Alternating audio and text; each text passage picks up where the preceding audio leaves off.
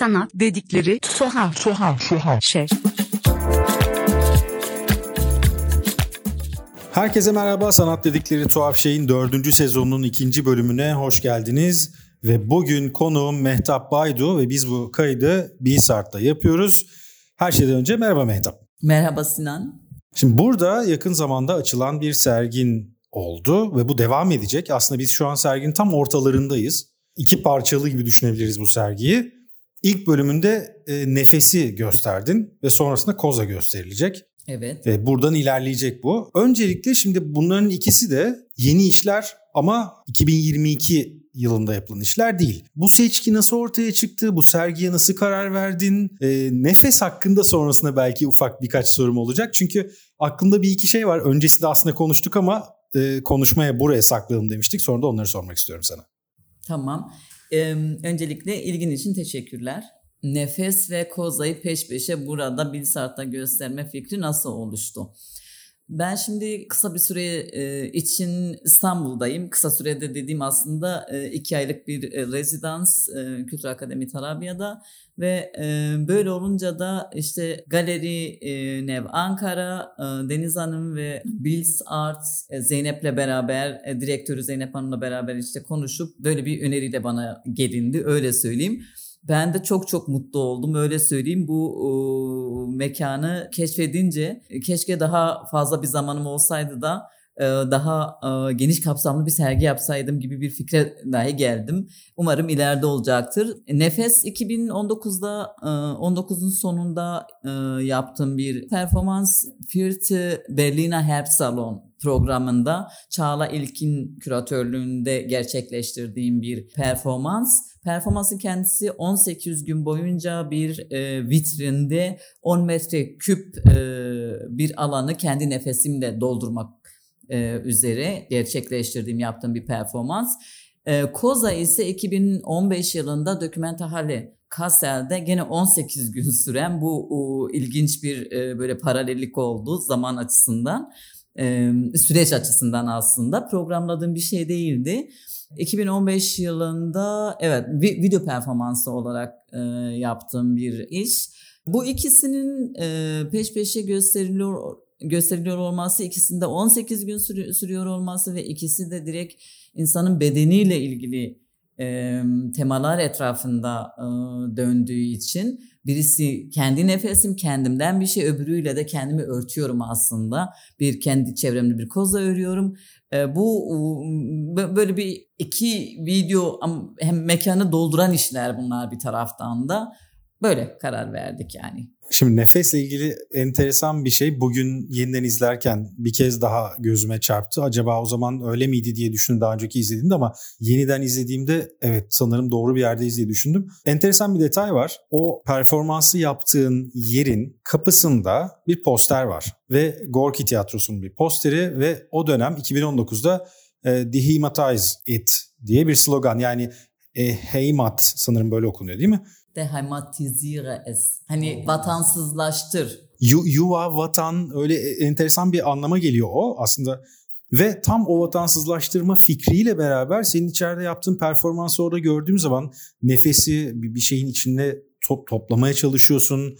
Ama aslında oraya bir vatan mı koyuyorsun, vatansızlaştırıyor musun? Orası dış ölçüsü ne oluyor filan gibi bir sürü soru geldi aklıma. Bu e, bir tesadüf müydü onun orada olması yoksa gerçekten mesela videoyu yaparken evet o poster orada kalsın diye bilerek mi yapılan bir şeydi?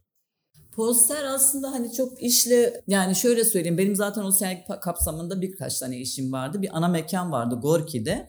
Orada Cuma'yı ve Derik diye 10 kanal e, videoda oluşan işler gösterdim. Ve bu bu eserin bir e, yani atım nefes performansının tiş, e, vitrin içerisinde olması ve gündelik hayatını orada o, o caddeyi kullanarak gelip geçen insanların izlemesi benim için çok kıymetliydi. Ve o poster de aslında hani serginin genel olarak dördüncü Herbst Salon'un posteri olarak da bütün mekanlara asılmıştı ve o benim kullandığım mekana da asıldı tabii ki. Bir yerde birbirinin arasında çok güzel karşılıyor diye ben de düşünüyorum. Fakat nefes aslında benim daha çok üzerinde durduğum şey. Şimdi nefesi biz zaten hani hadi nefes alayım diye bir, bir, bir gün içerisinde böyle bir şey yaşayamayız. Bence böyle bir şey yaşıyor olsak hani nefes alıp verelim bütün günümüzü onunla harcayabilirdik ve herhalde insan bir, bir şekilde başka bir e, dengesizlik yaratırdı diye düşünüyorum. Bunun çok kıymetli bir şeyi biz otomatikmen alıp veriyoruz ve bunun aslında hiç de bir farkında bile değiliz. Farkında olmamak gibi bir şansımız var. Bir, bir lüks bu yani. Ben de bu, bu, bu süreç çok garip zamanlardan geçiyoruz. Uzun zamanlardan geçiyoruz. Sadece Türkiye değil. Ee, genel olarak dünya ve küçük zayıfların diyelim daha çok aslında her zaman olduğu gibi e, zor zamanlarda daha çok zor, zoru yaşayanlar daha çok azınlıklar ve halkın alt kesiminden oluyor öyle söyleyeyim. Bu, bu, bu böyle bir süreçten geçerken insanın e, ya bir çeşit aslında söylev gibi söyle e, diye düşünüyorum. Ben nefes verdikçe o nefesimle bir mekanı doldurmaya çalıştıkça aslında kendi nefesim bir taraftan bir, bir mekan do, dolarken ben kendimden çıkan bir şey bir, me, bir mekanı doldurmaya çalışırken öbür taraftan da aslında kendi kendimi boğuyor benim nefesim.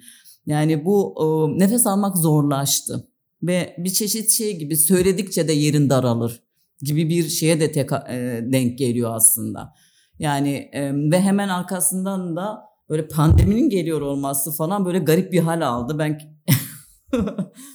Pandemi tarafı da çok enteresan çünkü yani biz hep bu Covid-19'u aslında biraz nefesle e, o hava yoluyla iletilen bir hastalık olarak öğrendikten sonra aynı şey oldu. Bir ne oldu? Aslında şey çok enteresan. Bütün o pandemi sürecini düşününce mesela sen orada bir balonu ya da bir dev bir e, konteyneri şişirmeye çalışıyorsun. Ama biz bütün o Covid süresince maskeler takarak kendi nefesimizi bastırmaya, kendi içimize döndürmeye çalıştık. Ve o hareketle beraber aslında biraz da oraya bir göndermesi gibi oluyor benim kafamda. Ama hep o şeye takıldım bilmiyorum ben belki öyle takılıyorum. O nefesi bir yere hapsetme, orada bir bir sınırlama, oraya doldurma şeyi, e, dürtüsü çok tuhaf geliyor bana. Ve aslında bunun da bir yerden sonra insanın kendisini nasıl nefessiz bıraktığını görüyoruz. Çünkü zamanla evet. o şişiyor, şişiyor, şişiyor, şişiyor ve sen en son odadan çok zor bir şekilde kendini de zorlayarak çıkmaya başlıyorsun. Şimdi benim merak ettiğim şeylerden bir tanesi yani bu performanstan hareketle soruyorum bunu. Daha önce yaptığın birçok işte o işleri yaparken ya da o performansı yaparken hep ayakların çıplak. Bunun arkasında özel bir neden var mı? Bu yani bir sembol olarak mı bu, bu var? Yoksa bu tamamen kendi rahat hissettiğin için yaptığın bir şey mi? Ee, çoğunda bir çıplak ayak var fakat hepsinde değil. Öyle bir kuralım yok. Buna nerede ihtiyaç duyuyorum? Bu performansta ihtiyaç duydum öyle söyleyeyim. Ama mesela e, bir Eylül başında Abdülmecit Köşkü'nde yaptığım performansta yağmur geliyor. Ayağımda bir çarık gibi çok ince bir babet gibi bir, bir şey kullanıyorum. Aslında orada da ayakkabı kullanmak istemiyordum. Ayağımda çıplak da olabilirdi. Fakat çıp, çıplak olunca böyle sembolik bir şey de var orada. Bir böyle belki de çıplaklıktır da o yani hani. Fakat ya ben biraz çalışırken şey hani işimi nasıl yapabilirim en rahat şekliyle. Çünkü ben hiçbir yani derdim bir böyle hani zorlama da değildir. İşin kendisi bazen zor olsa da işte yol yürüyorum ayağımda bir şey olması gerekir. Yani ayağıma niye bir şey batsın şimdi? Hani hem benim başıma hem bütün o, o atmosferi istenmeyen bir şeye zorlamaya gerek yok. Fakat nefes performansı sırasında zaten 10, 15 metre küp bir alan içerisindeyim. Ayağım çıplak olsun yani onun ayağımın e, çıplak olmasının daha uygun düşeceğini düşünüyorum. Orada bir üzerimde bir elbise var fakat o elbisenin tasarımı da bana ait renk seçimi falan böyle renk seçiminde şeyden gözüksün diye hani bir bu bir kameraya çekilecek ve bunun e, nasıl gözükür leke olarak durmayayım da hani bedensel olarak da gözükmem lazım. Çünkü ben kendi bedenimden bir şey çıkıp oraya dolduruyorum ve aslında ben kendim orayı doldurup kendimi aynı zamanda da yerimi sıkıştırıp daraltıp duvara yapıştırana kadar beni o obje balon ıı, şişip beni duvara yapıştırana kadar dolduruyorum. Bu e, orada bir ayakkabıya herhangi ya da çoraba gerek duymadım ve e, tabii ki e, bu konseptüel bir iş. Kendime de ben kendimi de öyle görüyorum. Konsept sanatçısı olarak görüyorum. Ama bütün bunun içerisinde biz estetik kaygı da bir yani her şeyi ölçüyorsunuz zaten. İşte orada bir tabure var üzerinde oturuyorum. Ta baştan düşünülmüş orada. Belki de heykel okuduğum için ben daha önce heykeltıraş olduğum için aslında bütün performanslarımda bir parça da şeyi görüyorum. Ben bir heykel de görüyorum orada hareketli bir heykel de görüyorum. Evet gerek duyunca yani hani o bir bir zorunluluk bir bir e, gereklilik olunca ben ayağımı çıplak tutuyorum ya da tutmuyorum. Bilmiyorum soruna cevap verebildim mi? Çok dağıtıyorum galiba ya. Yok zaten bence böyle olması lazım ki burada daha verimli bir zeminde olduğumuzu hissediyorum. Çok da güzel gidiyor bence bu taraftan. Evet, teşekkür ederim. Şimdi özellikle bu heykel tarafına biraz aslında dönmek de istiyorum. Çünkü klasik bir heykel eğitiminde anatominin, insan bedeninin önemi çok fazla. Çünkü klasik dönemlerde bakıldığında heykelin çoğunlukla o insan bedeni üzerinden şekillenmesi, onun gerçeğe yakın e, tasviri gibi şeyler var. Tabii ki günümüzde bu çok daha değişmiş durumda. Ama oradaki bilgiyi alıp bunu resmen maddesizleştirerek ve e, heykel malzemesinden uzaklaşıp insan bedenine doğru evriltmen benim için çok önemli yerlerden bir tanesi. Çünkü bugün baktığımızda yani hem nefeste hem de kozada mesela koza içinde konuşacağım bunu birazdan. O heykelin dönüştüğü biçim ve onun bir süreç içindeki oluşumunu izleyiciye yansıtman, bunun için video kullanman, bunun için insanların gerçek tanıklıklarını kullanman işte orada performans nerede başlıyor, heykel nerede bitiyor ya da aslında bunlar birbirinin içine çok mu geçmiş gibi sorular benim kafamda. Şimdi birincisi o hakikaten performansın nerede bitip başladığını ayırt edebiliyor musun kendi tarafında yoksa bu heykel pratiğiyle mi açıkladığın bir şey? Önce istersen bundan başlayalım sonra Koza ile ilgili bir soruyla devam etmek istiyorum. Performans nerede başlayıp bitiyor? Buradaki sorun senin hani ne zaman başladı yoksa gen, hani bir bir performans sırasında ne zaman başlayıp bitiyor mu? Zihninde o konsepti tasarlarken ne kadarının heykel, ne kadarının ha, performans olduğu. karar veriyorum. Evet, evet, evet. Ya ben aslında yeni bir işe başlarken, bu yeni derken bu arada bütün işler ben son zamanlarda geçen konuşma sırasında da söyledim. Bütün işlerin işlerimin biz hala bir proses halinde olduğunu gö- gördüm son zamanlarda, son yıllarda öyle söyleyeyim. Hepsi açıklar ve her an bir başka bir şeye dönüşebilir. Buna nasıl karar veriyorum? Ben medyumları yani teknikleri e, birbirinden bir kontrolle ayırmıyorum. Performans, heykel, e, çizim, fotoğraf, enstelasyonlar işte ne olursa bilmiyorum daha ne gelir ne gider ne, ne neleri öğreneceğiz daha. Bütün bunları aslında ben kontürlerle birbirinden ayırmıyorum. Süreç içerisinde önce bir fikir vardır işte bir, bir, bir konu vardır bazen de dert deriz buna. Onu ben en iyi şekilde bu derdimi bu, bu söylemek istediğim bu, bu vurgulamak istediğim şeyi en iyi hangi medyumda e, vurgulayabilirim. Ve burada da buna karar verdikten sonra malzemenin peşine düşüyorum. Acaba ben hangi malzemeyi burada kullanabilirim? Benim için malzemeyi kullanmak sadece çünkü estetik ya da uygun, sağlamlığı yani zannediyorum birçok sanatçıların çoğu da böyle bakar, böyle düşünür herhalde. Bunun bir e, şeyi de olmalı benim için, bir nedeni olmalı. Neden bu malzeme? Neden mühür mumunu kullanıyorum? Neden erkek gömleği kullanıyorum?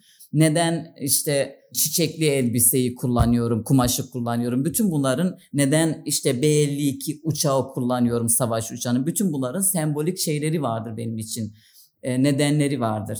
Yani tesadüfi bir e, sadece işlevselliği iyidir diye malzeme kullanmıyorum. Ve hani kendime ben bir hani bir performans zamanı geldi. Ben bir performans yapayım artık diye de yola çıkmıyorum. Sadece o konu beni ona zorluyor. Bana kendi öyle gösteriyor. Yani bütün üretimde olur ya zaten işte üretebilme ihtiyacı du- duymak. Resmen şey yani ben bununla buna dönüşmeli gibi bir bir bir his bir bir bir zorunlulukla aslında zorunluluk derken bu bu sanatçının şeyiyle işte hani üretme zorunluluğu nasılsa o işi de o bir heykel mi bir bir performans mı bir e, resim fotoğraf mı olmalı gibi bir bir duygu bir bir bir, bir istekle zorunlulukla onu yapma. Burada Almanya'da aldığın eğitimin etkisi ne kadar? Çünkü biraz önce söylediğin şey aslında çok nokta atışı bir cümleydi. Biraz şeye doğru geliyor. Bauhaus ekolünün o form fonksiyonu izler mantığına yakın bir şey gibi algılıyorum seni söylediğin. Yani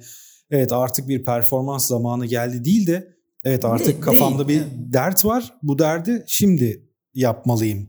Yani o fonksiyon önce oluşuyor sonra oradan bir form çıkıyor gibi hissediyorum. Böyle bir eğitim mi vardı Almanya'da yoksa bu zaten sende olan bir şeydi. Almanya'daki bu eğitimle beraber daha mı belirginleşti? Ya bu Almanya'daki e- eğitimle daha belirginleşti diyebilirim. Şöyle ki ben Hacettepe'de heykel okuduğum için öncesinde kendimi çok şanslı Hacettepe'de ya da başka bir yerde de olabilirdi. Ama Ankara'da okumak çok güzeldi. kendimi şanslı sayıyorum. Çünkü şu gün aslında hani üzerimden kalıp alıp ya da işte dudağımdan, ağzımdan ya da başka birisinin üzerinde bir kalıp almak, onu bir mühürüne dönüştürmek, mühür mumuyla m, dökmek. Bütün bunu aslında o heykel tekniklerini bildiğim için ben ha bu malzeme bununla çalışabilir gibi bir fikre geliyorum. Bazen yani nadir de olsa bir malzeme de seni bir fikre götürebiliyor. Bunu da görmek lazım. Bu eğitimin yani o klasik heykel eğitiminin tekniklerini güncel sanatta kullanmak. Ben bunu yurt dışında gördüğüm eğitim sırasında daha iyi gördüm ve işleyebildim, kullanabildim. Bunu da zaten hani şey de var insan başka sularda akınca başka bir başka kültürlerin bir parçası haline dönüşmeye başladığı zaman orayı ve çünkü insan öyle bir şey ya sanatçı da yani hani işte geçmiş ve yaşadığı anı ve geleceği işte bir araya işliyorsun aslında ve oranın eğitimiyle eski klasik eğitimi bir arada kullanmayı seviyorum öyle söyleyeyim ama bu dediğin gibi aynen öyle daha daha çok orada başlayan bir süreç. Benim gidiş nedenim de o zaten. Yani bir güncel sanat var, performans var, işte düzenlemeler var, şunlar bunlar var. Her şey sanatın bir parçası olabilir, konusu olabilir gibi bir bir bir mantık, bir bir teori var. Fakat onu nasıl yapmak gerekir gibi bir şeyle aslında ben de yurt dışına çıktım. Geçen de söylediğim gibi hani konuşma sırasında. Yani Joseph Beuys'un o dönem ben Hacettepe'de okurken daha sosyal sanat nesnesi eseri beni gerçekten de çok iyi kavramıştım. Çok iyi anlamıştım. Fakat bunu kendin bunun bunu nasıl kendi işinde uygulayabilirsin? Hani sosyal sanat objesi, nesnesi üretirken bunu teorik olarak bilmek e, evet ama bunu sen sen kendi hayatına nasıl katabilirsin? Beni çok etkilemişti. Şu güne çok değerli bir bakış olarak görüyorum hala. O şeyde de yurt dışına gitmiştim. Yani pekiştiren, kara, kararımı pekiştiren şeylerden bir tanesi olmuştu diyebilirim. Peki gelelim Koza'ya. Şimdi Koza Bilsart'ta bundan sonra sergilenecek işin ve Koza biraz daha eski tarihli bir iş. Evet 2015. 2015. Peki Koza'da şöyle bir şey görüyorum. Yani bu iki işi yan yana koyduğum zaman önce Koza tabii nedir ondan biraz istersen bahsedelim. Koza senin bir başka performansın ama kendini bütün mekanın içinde farklı şekilde sınırladığın, kendi kendini ördüğün bir iş ve kendine bir koza yaratıyorsun ve yavaş yavaş kendini o kozanın içine doğru örerek kapatıyorsun. Ve bu da aslında çok zor. Hatta o gün konuşmada da şöyle bir şey de sorulmuştu. Yani o koza devam ederken e, hayati ihtiyaçlarını nasıl gideriyordun gibi şeyler soruldu. Çünkü gerçekten etrafında bir şey örüyorsun. Ama işte belli e, zamanlarda işte dışarı çıkıyorsun, yemek yiyorsun, tuvalete gidiyorsun gibi şeyler de var. Ya o da e, videoda çok enteresan böyle hani onu anlayamıyoruz ama işte sorduğumuz zaman anlıyoruz filan. Yani kendini sınırlayan ve bilinçli olarak sınırlayan e, nefesten daha farklı şekilde sınırlayan bir performans. Ama zamansal olarak bakınca Koza daha net politik söylemi olan, siyasi söylemi olan diye belki düzeltmek lazım. Bir iş gibi geliyor bana. Nefeste bu söylem biraz yumuşamış gibi mi yoksa bir şeylerle dünya ile biraz barışmakla ilgili bir durum mu? Oradaki o geçiş nasıl oldu ya da bilmiyorum bu görüş mantıklı geliyor mu sana? Bence her iki iz işte kendi kendini tercüme edebiliyor diye düşünüyorum. Fakat Koza'ya biz daha alışığız diye tahmin ediyorum. Yani aslında nefes pek de ben ürettiğim için bana öyle geliyor bilmiyorum. Kendi kendine çok son derece böyle hani ifade edebilen bir iş diye düşünüyorum ama bunun hani birçok işin de bir tek anlamı da yoktur. Bir tek yöne de gitmez. Böyle işte daha önce de söylediğim gibi bir söylev gibi yani. Hele ki Türkiye'nin şu günden baktığımız zaman söyledikçe yerin daralıyor yani beni söylettirme şimdi bak.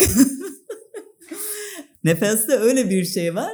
Koza'da bence Koza'ya biz daha alışığız. Yani form olarak da hani o kendi kendinin etrafında evet yani yeni bir şey o. Ama koza kelime fikir olarak hani koza formunda da olduğu için nefes ise bir heykele dönüşüyor içeride bir taraftan.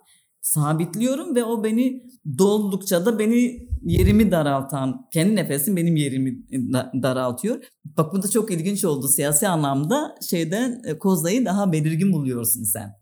Niye? Çünkü o sembolizme belki daha alışık olduğum için. Yoksa öbür tarafta da aslında aynı derecede net bir söylem var ama nefes görmediğimiz ama o aslında balon aracılığıyla görmeye başladığımız bir yapıda olduğu için diğerinden bana biraz daha yumuşak ve biraz daha barışçıl bir söylem gibi geliyor. Ama çünkü Koza'da direkt olarak bir erkek kurtulamama durumu var. Hem erkek gömlekleri var çok doğru. Hem de birebir kendini kısıtlama ve bilinçli kısıtlama hali var. Ama nefes de benim en azından oradaki yorumum şu şekilde oldu. Nefesin en sonunda biz senin oradan çıktığını ve kurtulduğunu net görüyoruz. Ama Koza orada bir muğlaklık yaratıyor. Çarşamba günü Koza'yı mekanda göreceğiz Bilsart'ta. Vaktin olursa gelirsen çok sevinirim. Buradan da reklamımızı yaptık şimdi. Koza'nın sonuna doğru da bir çıkış var. Ben Umut'u severim. Koza'nın yani 33 tane erkek gömleğiyle ve bu erkek gömleklerinin işte benim gün, gün içerisinde gündelik olarak bir diyaloğumun olduğu büfenin sahibi. Büfecim öyle diyeyim. Büfe aslında çok önemliymiş. Onu da bu kozayı yaparken gerçekten de e, bir kez daha ve acil durumlarda gece sabaha kadar açıktır. Bir şey lazım olur koşarsın, elini kesersin. İşte yara bandı vardır bilmem nedir diye Mesela büfenin sahibi, e, restorantın sahibi, aşçısı, Konsolosçu'da Kassel'de seramik bölümünde çalışan Verna'nın oranın başındaki hoca ya da e, dil öğrenirken e, sınıf arkadaşım ya da işte ablamın eşi Hasbiye enişte ve sanatçı arkadaşım Levent. Yani gün içerisinde farklı insanlarla, farklı erkeklerle bir diyalog halindesin ve o ıı, erkeklerden topladığım gömleklerden keserek önce her bir gömleğin bir yumağa dönüşmesi ve o onları ıı, bir zemin üzerine yaymak ve parmağımın ucundan başlayıp Dokümenta Halle Kassel'de kendi etrafımda 18 gün boyunca günde işte kaç saat oluyor 8'de başlayıp akşam 10'a kadar etrafımda bir koza örüyorum. O arada e, senin de dediğin gibi evet hani öğlen işte a, a, ara veriyorum. İhtiyaç duyunca içinden çıkmam gerektiği zaman çıkıyorum ve tekrar bu aslında çoğunlukla bir kez oluyordu.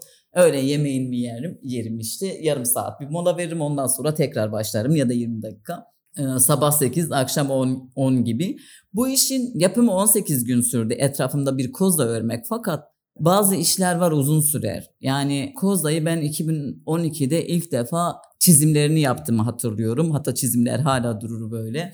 Olgunlaşması aslında işte 2015'in başında oldu. O olgun, olgunlaşma süreci nasıl bir şeydir? Ben aslında etrafımda bir koza örmek istediğimi biliyorum ve fakat bunu bir video performans mı olmalı, bu bir canlı bir performans mı olmalı, bu nerede olmalı ve bunun en önemlisi malzemesi ne olmalı?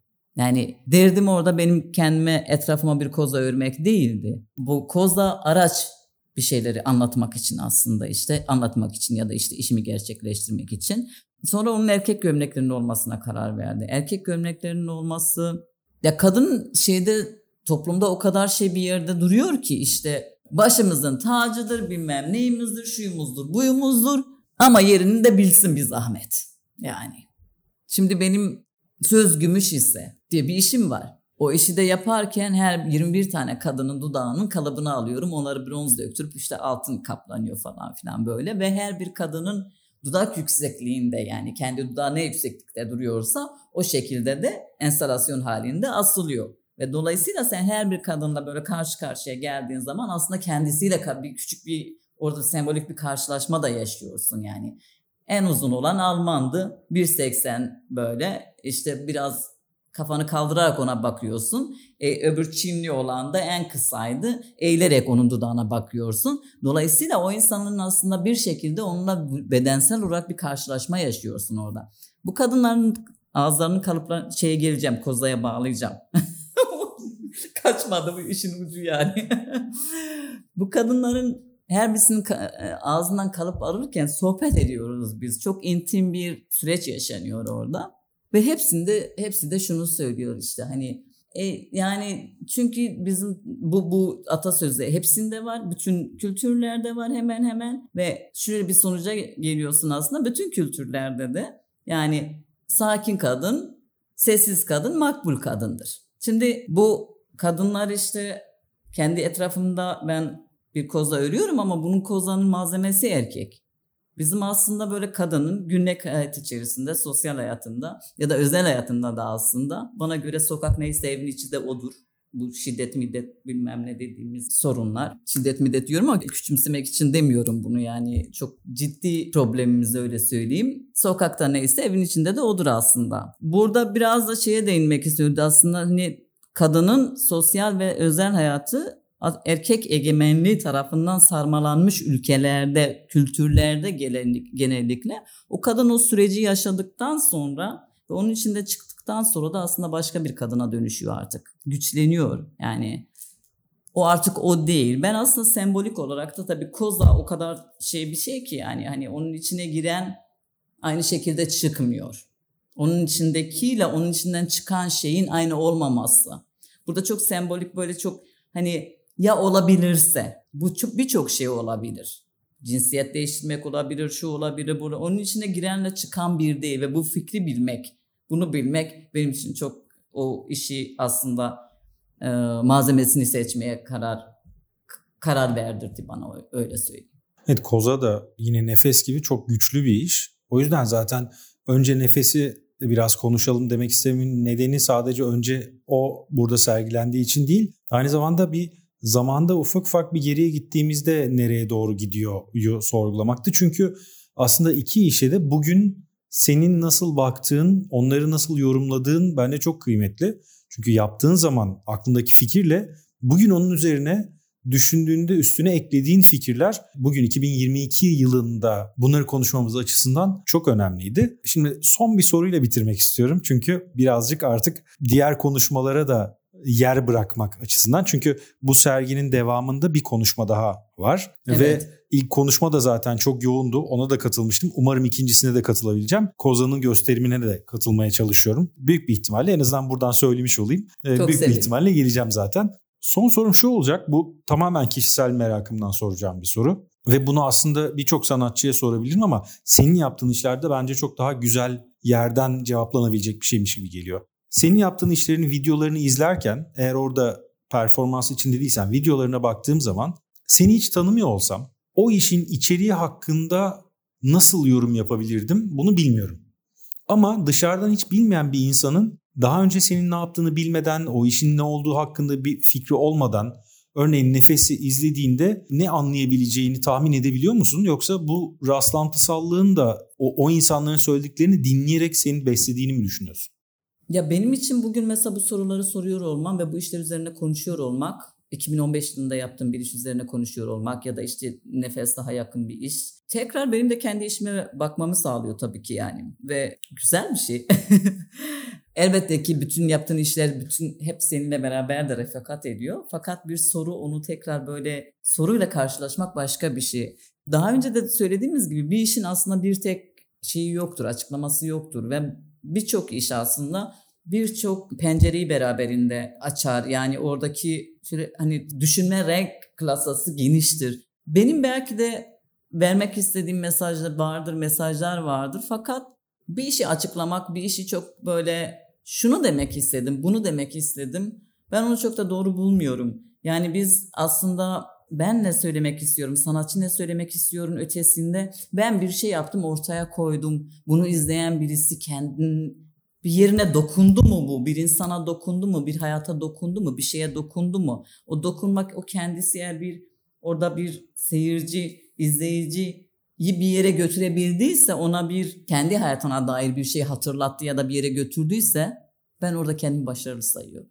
Bu iyi bir yorum. Aslında biraz duymak istediğim ve duyacağımı tahmin ettiğim şey de buydu. Çünkü bugün özellikle Türkiye'de çağdaş sanat tarafındaki sanatçılara ya da sanat kariyerinin henüz başındaki sanatçılara bakıldığı zaman böyle bir anlam yükleme ihtiyacı illa işin arkasında şöyle bir alt metin var böyle bir şey anlatıyorum mu anlatmak onu ortaya çıkartmak gibi bir ihtiyaç var. Ve bu bir yerden sonra bence çok sorgulanabilir bir yere geliyor. Ama bunu senin yaptığın gibi çok da böyle net olarak belirtmeden ama aslında alt metinde işin kendisiyle anlatabilecek zariflikte bir şeyi kurgulayabilmek benim çok hoşuma giden ve aslında biraz da bütün bu konuşmayı da yapmak için bana motivasyon veren şeylerden bir tanesiydi. O yüzden bunu senden duymaktan da ayrıca çok mutlu oldum. Çünkü e, bu kadar zaman sonrasında kalkıp bu konuşmayı yapabiliyor olmak benim için hem arşiv için hem de benim için çok da kıymetli oldu.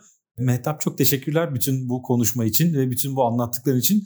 Türkiye'de yani Tarabi Kültür Akademisi'ne devam eden bir residency içindesin. O süreç neler çıkaracaksın, nerelere evrilecek bunu da ayrıca çok merak ediyorum ve yeniden teşekkür ediyorum. Sinan ben çok teşekkür ederim ilgin için ve e, hoş bir sohbet oldu, oldu benim için de. E, dediğim gibi yeniden de böyle bir şeylere bakmak üzerine sohbet etmek gerçekten de keyifliydi. Teşekkürler. Böylelikle Sanat Dedikleri Tuhaf Şeyin dördüncü sezonunun ikinci bölümünün sonuna gelmiş olduk. Bugün konuğum Mehtap Bayduydu ve biz Bilsart'ta onun sergisi üzerine bir sohbet gerçekleştirdik. Gelecek hafta yeni bir konuk ve yeni bir konuyla buluşmak üzere. Herkese hoşçakalın.